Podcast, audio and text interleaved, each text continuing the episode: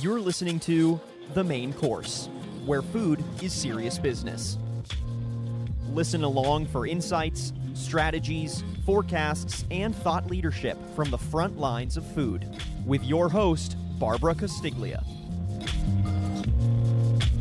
Welcome to The Main Course. Our guest today is Nabeel Almagir, who is the founder of a very interesting technical company, but he started out in the restaurant industry like so many of us did, from the ground up, and that's kind of the story that he's going to tell. So would you just share a little bit about your history of starting in restaurants and what attracted you to the restaurant sector? Thank you so much for having me today. I really appreciate it for inviting me to share my story and share Lunchbox's story. My journey into food was one that I'm really proud of, like when I look back. I came to the country 15 years ago from Kuwait and Bangladesh. I did not speak any English. I came here for high school, and I'm learning English watching Scorsese movies. For some reason, right? And as I'm picking up English, one day I walked by this burger joint, and I just, I was just invited in for some reason to just drew me in. And my history teacher was the owner and operator of this burger joint. He stopped teaching, and now he is running this burger joint, right? So super fascinating stuff, And I'm just like, hey, what are you doing here? And he said, I own this place. And I, and he said, do you want a job? And I said, absolutely. And I never looked back. I stayed there for 10 years. That burger joint was Bear Burger. We grew that to 50 locations across five countries.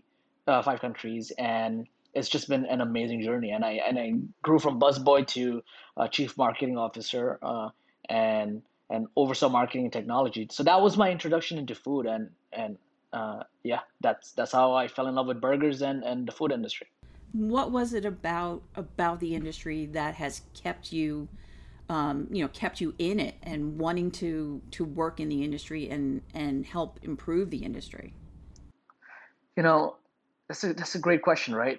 If I look back and when I look back and I try to understand why I love the industry so much, it's a very entrepreneurial business.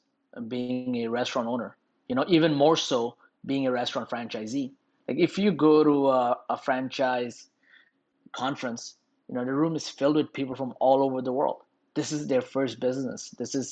They either had enough money to put a down payment for a house or maybe start a restaurant, and restaurants have become such a big part of the entrepreneurial journey here for immigrants. It just felt like home. It felt like a place I could grow and take my time growing. And I think that's something that kept me into that space. And it's also a tough space too. It's a constant battle. It's a daily battle. Something is always breaking. Someone is always not showing up. I think I just enjoyed the challenge and enjoyed the journey of how can we grow this one corner burger joint in Astoria and take it to Germany, Dubai, and Japan. I think that journey was really fascinating to me, where I could have been a huge part of the process and not a small cog, right? I think that's why I stayed, and that's why I will forever stay in the space. You worked pretty much every job in a restaurant. Do you feel that was a great training ground for what you're doing now? Absolutely. I think the most important skill you can have as a leader is empathy, right? Not just empathy for your own team, which I certainly do, not just for empathy for our vendors, which we do, because I'm a vendor now, and we know how restaurant people treat their vendors. Sometimes it's a tough business, it's thin margin, but also restaurant for empathy for your customers, right? I understand who we're selling to. I understand the cost of doing business. I understand why they need discounts. I understand, what are the problems they're trying to solve. More importantly, I also understand the people who are impacted by our business, right? It's a busboy who is paying for college like I did. It's a server who is going to school at night and wants to be a designer. It's a lot of people that are being impacted, and not just the restaurant owner. And that's why what's happening during COVID is, heartbreaking. And, and I don't like to be heartbroken for too long, so I get super motivated to build. And so we're very motivated to help. So, working every job definitely helped us shape our view of, what we need to build and what we can do for the restaurant industry. One of the positions that you held there was the CMO. Marketing is a huge topic for restaurants. What's some advice that you can give restaurants to effectively market now? Right, absolutely. You know, most restaurants right now, let's say dine-in doesn't exist. Most restaurants do 10, 15% direct ordering and 85 to 90% third-party ordering, right? Grubhub, DoorDash, Uber Eats. And that's fine. Like, there's a huge need for these companies to exist, but we want it to be 50-50, right? 50% direct, 50% third-party. And the reason we want that is because you really need your own engagement and own pathway to communicate with your guests, because that's the only way you can go ahead and tell your story and talk about your specials and stand out. Versus on Grubhub and marketplaces such, you are just one of many places they can go to eat, right? And my advice is you just need to scream and shout and let your audience know what you're doing. And you need to give them the ask, right? What is the ask? Like, hey, order from us more, or try to order from our website. And the research and the numbers show that they will listen, right? 76% of customers want to order directly from your site when you ask them to. So, you know, it's our responsibility as restaurant owners to let them know. And when you're tired of repeating it, that's when they will finally hear it, right? So to have that consistent message in store, via email, you know, constantly letting your customers know and telling your stories is something that's really important.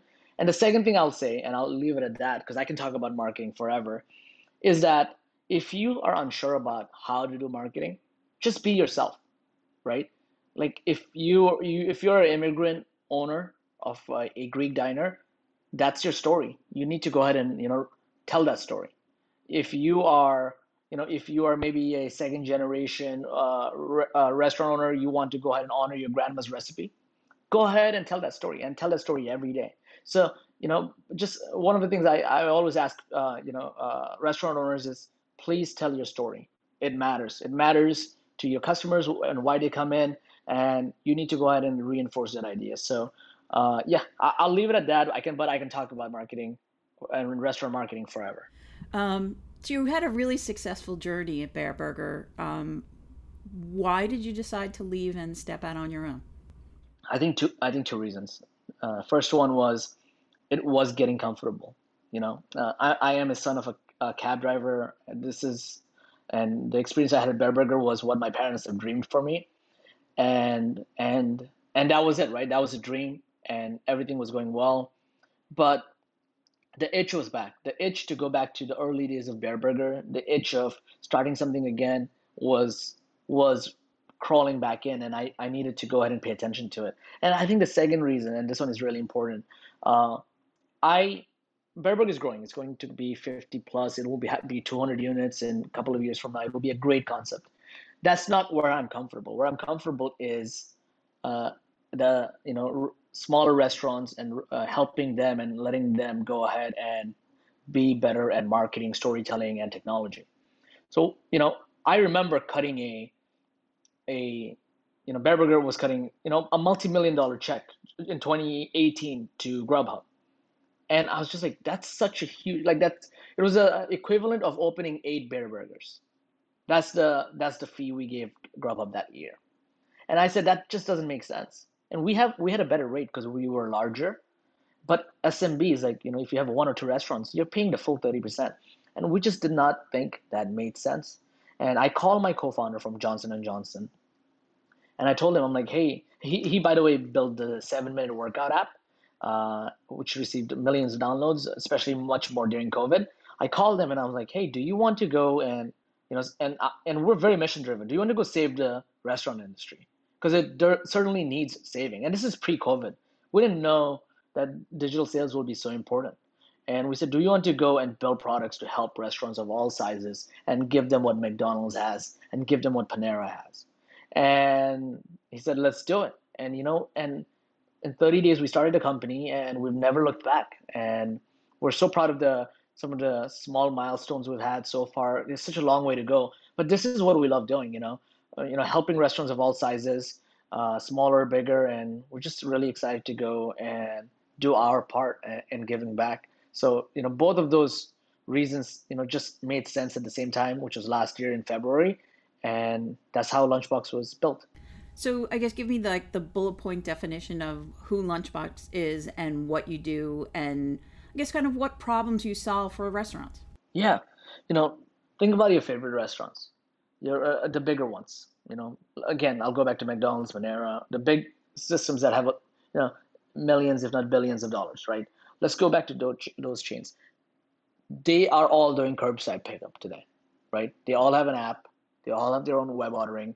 They have a loyalty system that knows how to engage with the customers. And they also have a lot of intelligent software in the background that knows how to invite customers back. We looked at that and we said, how much does that cost? And we did the numbers and we said, oh, wow, that's really expensive, right? Even Bear Burger, we couldn't afford it. So my mission was to go ahead and, you know, start that for a monthly SaaS fee, a small monthly fee, a couple of $100, maybe $100, $200, and go ahead and give that to everyone. And you can go online very quickly in a month. You don't need to wait a year or 2 years to build out this system, right? But it will be as custom as anything else out there. And it will go ahead and be on your website. It will look like your website, feel like your website, feel like your brand. And you go ahead and use this technology to empower yourself to go ahead and engage with your customers. So that's what those are the tools we've built. And who uses them?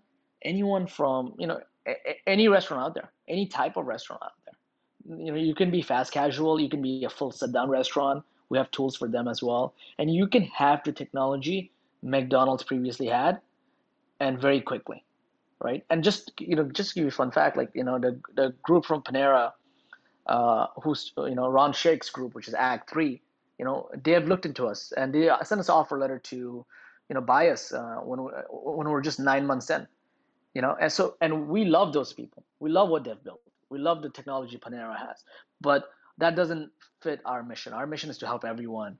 So we want to see this through. We want to be the shepherd of this product. Who are some of your clients and that are working with you right now? Yeah. Some of the brands, maybe. Yeah, I mean, we have national clients, we have local clients. I'll tell you some national ones we have that we're really excited about. We have Clean Juice, which is one of the fastest growing QSRs right now in the country. We're in 22 states total. We have a bunch of, you know, regional chains like Wings Over, like Bear Burger. You know, we have a great group of cloud kitchen concepts that don't have a single storefront on the West Coast called Hello Salted. They were just recently on the Shark Tank. If you guys have time to watch that video, please do. Really, a lot of fun. We also have like some of the best regional chains, like if you're in New York, Takumbi, you know, David Cheng's Fuku, Zaro's Bakery, which is a 100-year-old bakery that we have taken digital. And we're super excited about. So you know, the range is absolutely incredible, and we're really proud of it, and really excited in terms of the caliber of brands we're working with and the stories they want to tell. But yeah, those are some of our clients that we're really excited to work with. So delivery was a hot topic before COVID, and yeah, you know, now that we're in it, you know, we've seen the importance of delivery and having everything ramped up. How do you see the delivery sector moving forward now? Yeah. So in terms of delivery, a couple of changes will happen, right? And we're seeing some of these changes already. A lot of our restaurants, around 20% of them, are starting virtual kitchens, right? And virtual kitchens, we think, are absolutely beautiful, because we think they're beautiful because anyone can start them, you know? Opening a restaurant is very expensive. A brick and mortar is really expensive. You can now get a location on the third floor, no storefront, in the middle of nowhere, bad neighborhood, and still deliver a great product from a great kitchen. And no one has to know, right? So we're really excited about that. And we're really excited about that because we can power those two kitchens even quicker. I just mentioned earlier Hello Salted, which is, you know, I would say 6 different virtual brands all over LA that we are already helping scale, and we're really excited about that. So we think, you know, there's already around 100,000 virtual kitchens in the country.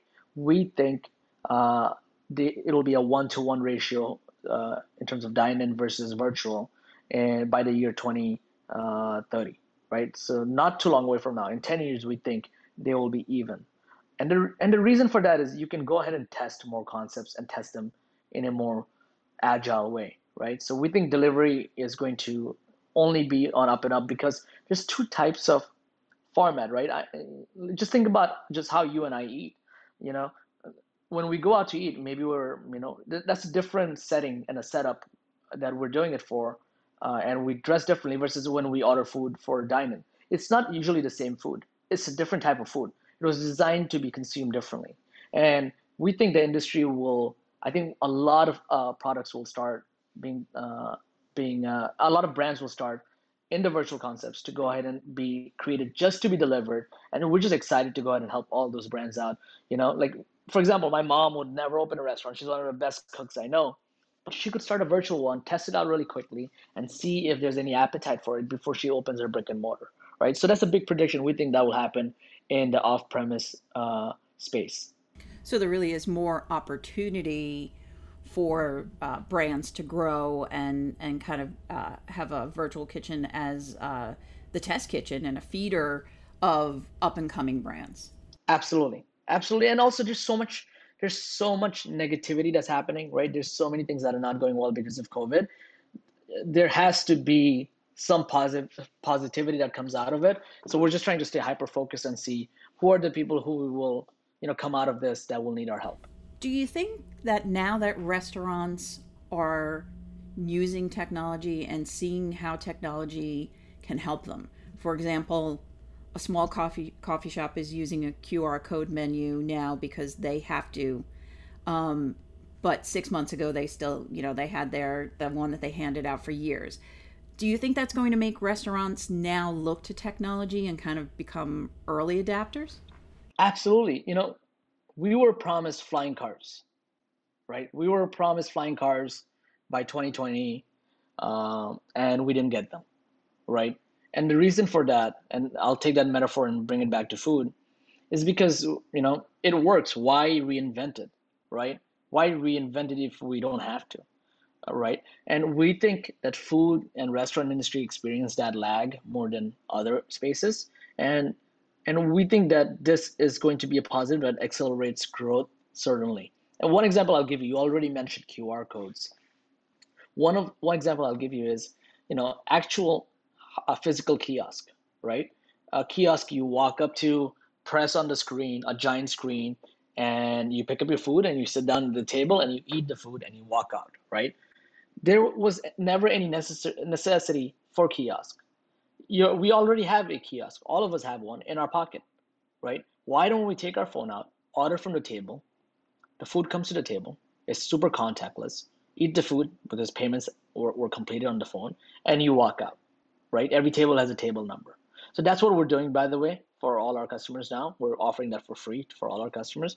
But again, that's just the next step of kiosk, right? If kiosk took place and did very well for 20 years, we would move to pocket kiosk after that.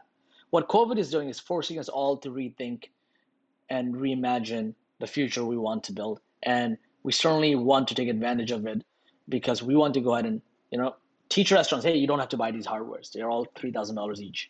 Just let people use their own phones in their pocket. They paid for it already, right? So we're trying to go ahead and see how we can build a world where not only we will not let COVID destroy us the way it did again by, you know, building better hardware, building better system, and being more dependent on delivery and not just dine-in, right? Restaurants will never just think about dine-in business. They'll always be like, hey, let's go and have 30% or 50% delivery business. It's just sound business. It's just diversification of your portfolio. If you're an investor, we're just, you know, emulating the exact same thing here. So we certainly think so. One of the things you just touched on, particularly with QR codes, is guest comfort. I know if I'm in a restaurant and I'm just looking on my own personal phone, I definitely feel a lot more comfortable than if I'm touching something that I don't know who else has touched. What are some other things that you feel restaurants need to put in place to make guests feel comfortable again? Yeah, you know, one of the things we're doing is with University of Denver, we are delivering food via robots, via drones. So what happens with the drones is instead of a delivery driver coming to you, The drone comes to you, you put the food in the drone, and the drone delivers the food to the student on campus. We think that is super contactless, and that is also something that will be easier in the winter in terms of getting the food delivered. So that's something we're working on that we're very excited about to test with University of Denver. But I think innovation can happen at a smaller scale as well. I think the way food is created and the way packaging is designed needs to evolve and be delivery first, off-premise first. So these are some of the things that brands will now imagine before they go ahead and start a concept. And also as an investor, like if I was a private equity fund, and private equity is what flows mostly into restaurant groups, especially the ones we're talking about, less than 100. I would also want the brand to have some delivery presence before I go and invest in them, right? So I think everyone is going to go ahead and reimagine delivery and off-premise business, and I think it will be a much bigger part of the conversation than it is today. One of the things you discussed a little bit earlier, was the use of digital and kind of having access to the data and using that data to be responsive to the guest needs. A lot of times, when working with a third party, the restaurants are kind of giving up that access to that data. How important do you feel that the holding on to that information is to the success of the restaurant? You're talking about the data, correct? Mm-hmm. Yeah. No, when I told you like, hey, why we started this company, I'll go deeper into that question, which is when we started to a month before we announced we were going to start Lunchbox, Shake Shack started working with Grubhub, and in that deal, Grubhub was sharing information and data back with Shake Shack, right? But Grubhub doesn't share data with anyone else, right? So we thought that was really unfair. So the bigger you are, the more access you have to data, but it's the smaller restaurants who really need that access, that need to go ahead and engage with their own customers, speak to them directly, ask them to come back directly. Those are all the things that was missing from that announcement that Grubhub and Shake Shack made. And we were super disappointed in that. We were disappointed directly as a burger joint that competes against Shake Shack, healthy competition. And we were also disappointed as restaurant people because it was just tale of two cities, right? There was two different classes. If you were a Yum brand or if you were Grubhub, you can go ahead and play. But if you were not, then you'd have to go ahead and not collect any data. And the problem with that is Grubhub was always designed to be a discovery channel, a place where you can meet new customers and try to win them over. And the understanding was we'll win them over for dine-in and dinner. But in the COVID world, there is no dinner experience or a dine-in experience. So what's left is a direct channel. And because we think it's unfair, and to your answer, your question is super important, we've built technology that converts their sales to first-party sales. First party is what comes in from your website. So we can see from 100 guests that come in from Grubhub, we can match 60 of them and find them on Facebook. So those are the tools we're building to respond to them. But we certainly think it is super crucial in a COVID and in a non-COVID world for restaurants to get the data from Grubhub and engage with their customers directly. Well, particularly if we go back to talking about marketing, you can target them directly on something like Facebook or any other social media forum that'll come out. As we know, they keep coming out, and reach them and also know them. And then the other issues that, having access to the data, allows you to, kind of predict, food ordering, all and even down to food waste and helping in all of those kind of issues, that when you have access to that information, it just gives you a more bountiful access that you can be successful. Absolutely. And we certainly think that the best way to do it is for there to be a marketplace that exists, and we hope not to make it because marketplaces are tough, but for a marketplace to exist that is crowdfunded, that is all the restaurants that are on this marketplace, they all put in 1% as a fee, as a upkeeping fee, and that fee is used to build this marketplace where all restaurants coexist, and all the restaurants will go ahead and share. The system will share data with the restaurants of who's coming in for their site. So if someone came to restaurant A would receive their data back, not from restaurant B, right? So a network effect, but that is done correctly, is something we think is super exciting. And if someone doesn't build it, I think we will. I think we might just have to, Barbara.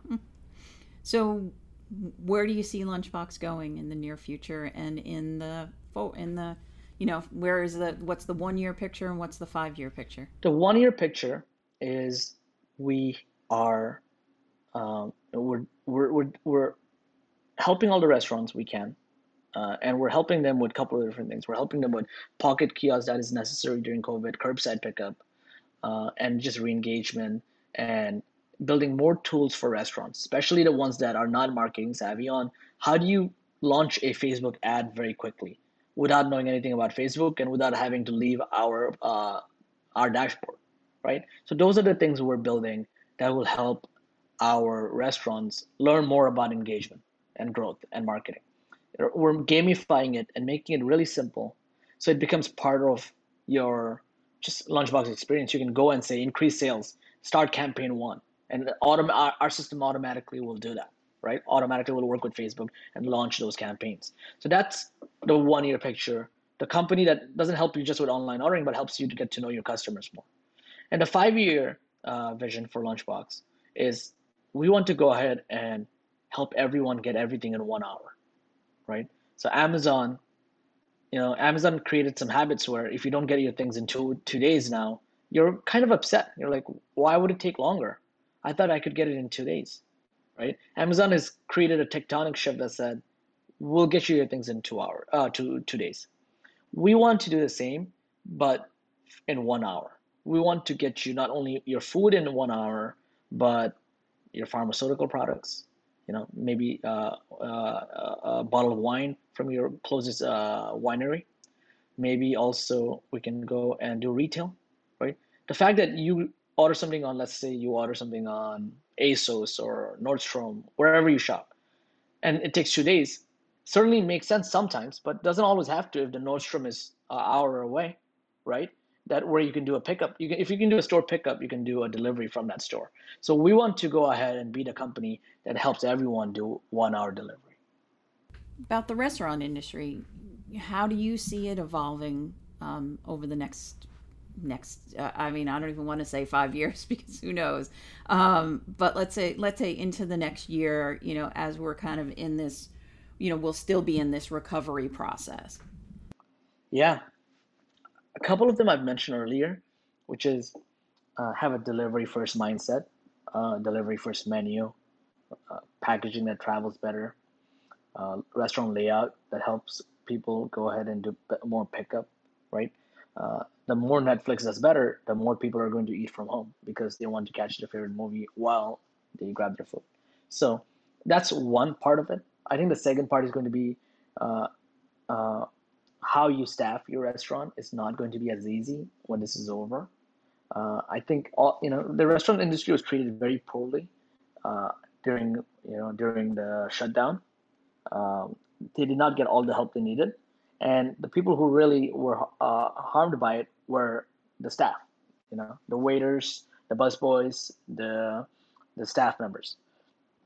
They did not get what they needed, the help they needed, and they left. Some of them went back home. Some of them have left the industry for good.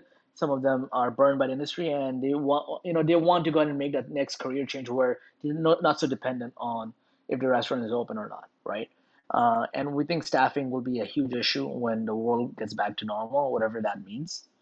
And more technology will play a big part in helping restaurants get back to normal. Ordering at the table, paying very quickly, not touching hardware. Those are all things that will play a big part as we adjust to a world where labor is going to be potentially limited, at least quality staff members who can go ahead and actually sell your product, right? We certainly think that's going to be a big issue. And the third is how do you go ahead and expand beyond who you are, right? For example, we work with Black Tap, and Black Tap is a sit-down restaurant. They are going to test out a version where it's not a sit-down version, it travels faster. So we think everyone is going to get a little bit faster in their product, right? If you have a bigger patty, it might get a little bit smaller so you can cook better and faster, so it can travel better. So I think QSRs and fast casuals are something that certainly has been always a trend, but I think more and more sit-down restaurants will move towards that, or partially that. Maybe at nights they are sit-down, maybe during lunch they are fast casual. So the hybrid models are something we think we will see on the rise that will help restaurants not put all their eggs in one basket. You're a pretty hopeful kind of person talking to you. You're very entrepreneurial and enthusiastic about the future. So what is it that gives you hope, when things are challenging right now, in moving forward? What gives you hope? This is super simple. This is restaurant people. They're crazy. They're absolutely nuts. They can get through anything. Opening a restaurant is crazy, right? Opening a restaurant, putting all your money into this place, hoping it will work, not knowing much about it. Like those are all the successful restaurateurs I know, right? They are gritty people. They have such great spirits. They are filled with tattoos. They're filled with hope. And they just know how to make it work. And I interact with them on a daily basis, and that's been a huge blessing of my life. And if there's anything I can bet on is that, these people will figure it out. They will figure it out, but we shouldn't just let them do it on their own. Tech community needs to go ahead and help and assist, and we will. And I hope Lunchbox will lead that way, but there's certainly so many other companies also helping. And yeah, these are the best people. These are the most entrepreneurial people. They can solve any problem in the world. We're just lucky they're helping us feed the world. I always like people who are, see problems and find solutions, I remember a couple of years ago talking to somebody who was like you, and he was working in his dad's restaurant and his father was doing inventory by hand. And he's like, why are you doing this? I can just create and he created an app to help his father do inventory. And then that led to a whole business, so it's, those kind of things where it's, the innovation and seeing what we can do and that it helps people.